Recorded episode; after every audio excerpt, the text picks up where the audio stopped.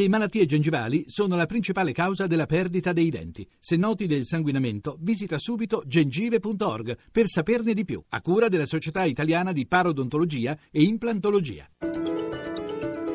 Radio 1 News Economy.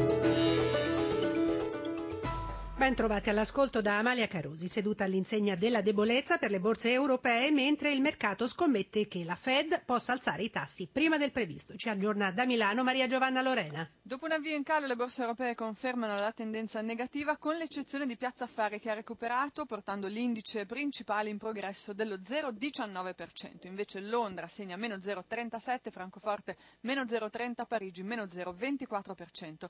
C'è attesa per Wall Street e, come dicevi tu, per la pubblicazione dei verbali dell'ultima riunione della Banca Centrale Americana per avere indicazioni sulla tempistica del rialzo dei tassi negli Stati Uniti e sulle possibilità di un ritocco già all'inizio dell'estate. Intanto sul listino milanese occhi puntati sui bancari, dopo i ribassi di ieri, segni positivi per la Popolare dell'Emilia Romagna più 2%, Popolare Milano e Montepaschi entrambi a più 0,7%, mentre recupera Fiat dopo il calo di ieri più 2,6% e corre STM che guadagna oltre oltre 3 punti percentuali. Sempre sotto i riflettori poi RCS, la quotazione è salita a 0,72 euro, sempre oltre la soglia dell'offerta di acquisto lanciata dalla cordata riunita attorno a Bonomi, con il mercato che scommette su un rilancio da parte di Urbano Cairo.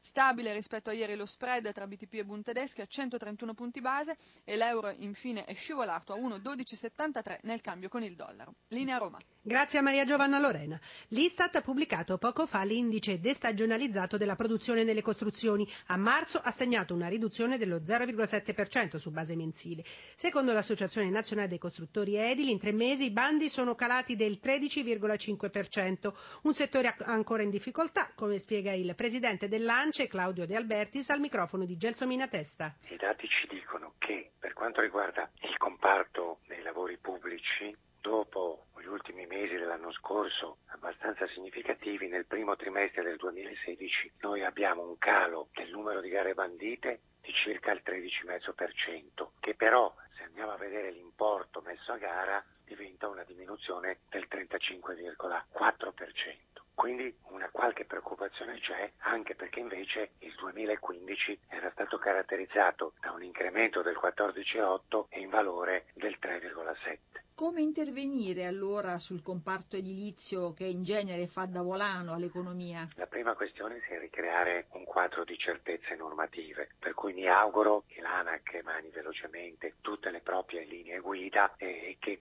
quindi le stazioni appaltanti si muovono nella direzione della nuova legge e che poi non perdano troppo tempo. Dobbiamo accelerare la spesa per dare fiato a un settore che ha già sofferto molto, ma anche e soprattutto per ridare quell'impianto infrastrutturale che questo Paese si merita. In pieno svolgimento a Buenos Aires la missione di sistema di associazioni, prese e banche italiane. Ad aprire i lavori incontro fra il Presidente della Repubblica Argentina e il sottosegretario allo sviluppo economico, il nostro inviato Sandro Marini.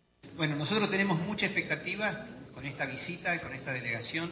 La verdad es que Mateo Renzi estuvo muy comprometido con la Argentina y generó esta serie de contactos Così il ministro argentino della produzione Francisco Cabrera ha salutato gli imprenditori italiani venuti alla Casa Rosada per l'incontro fra il sottosegretario Scalfarotto e il presidente Macri. Cabrera ha ricordato la recente missione del premier Renzi, la prima dopo 18 anni di un presidente del Consiglio italiano, che ha riavviato i contatti politici ed economici fra i due paesi. L'Argentina, dopo il fallimento del 2001, è tornata quest'anno nei mercati finanziari internazionali, ha ricordato Scalfarotto, e il nostro paese intende ricostruire costruire delle relazioni stabili sul piano industriale, finanziario ed economico. Il ritorno dell'Argentina sulla scena mondiale è una buona notizia per tutti. Questo è un grandissimo paese con enormi potenzialità economiche, umane e quindi il fatto che finalmente l'Argentina sia uscita da una fase di isolamento non può che essere una grande occasione per il mondo intero e l'Italia intende essere a fianco dell'Argentina e degli argentini in questo cammino. Fra imprese, associazioni, banche e università sono più di 130 i partecipanti a questa missione promossa dai Ministeri degli Esteri e dello Sviluppo Economico e organizzata da Confindustria, ICE e ABI.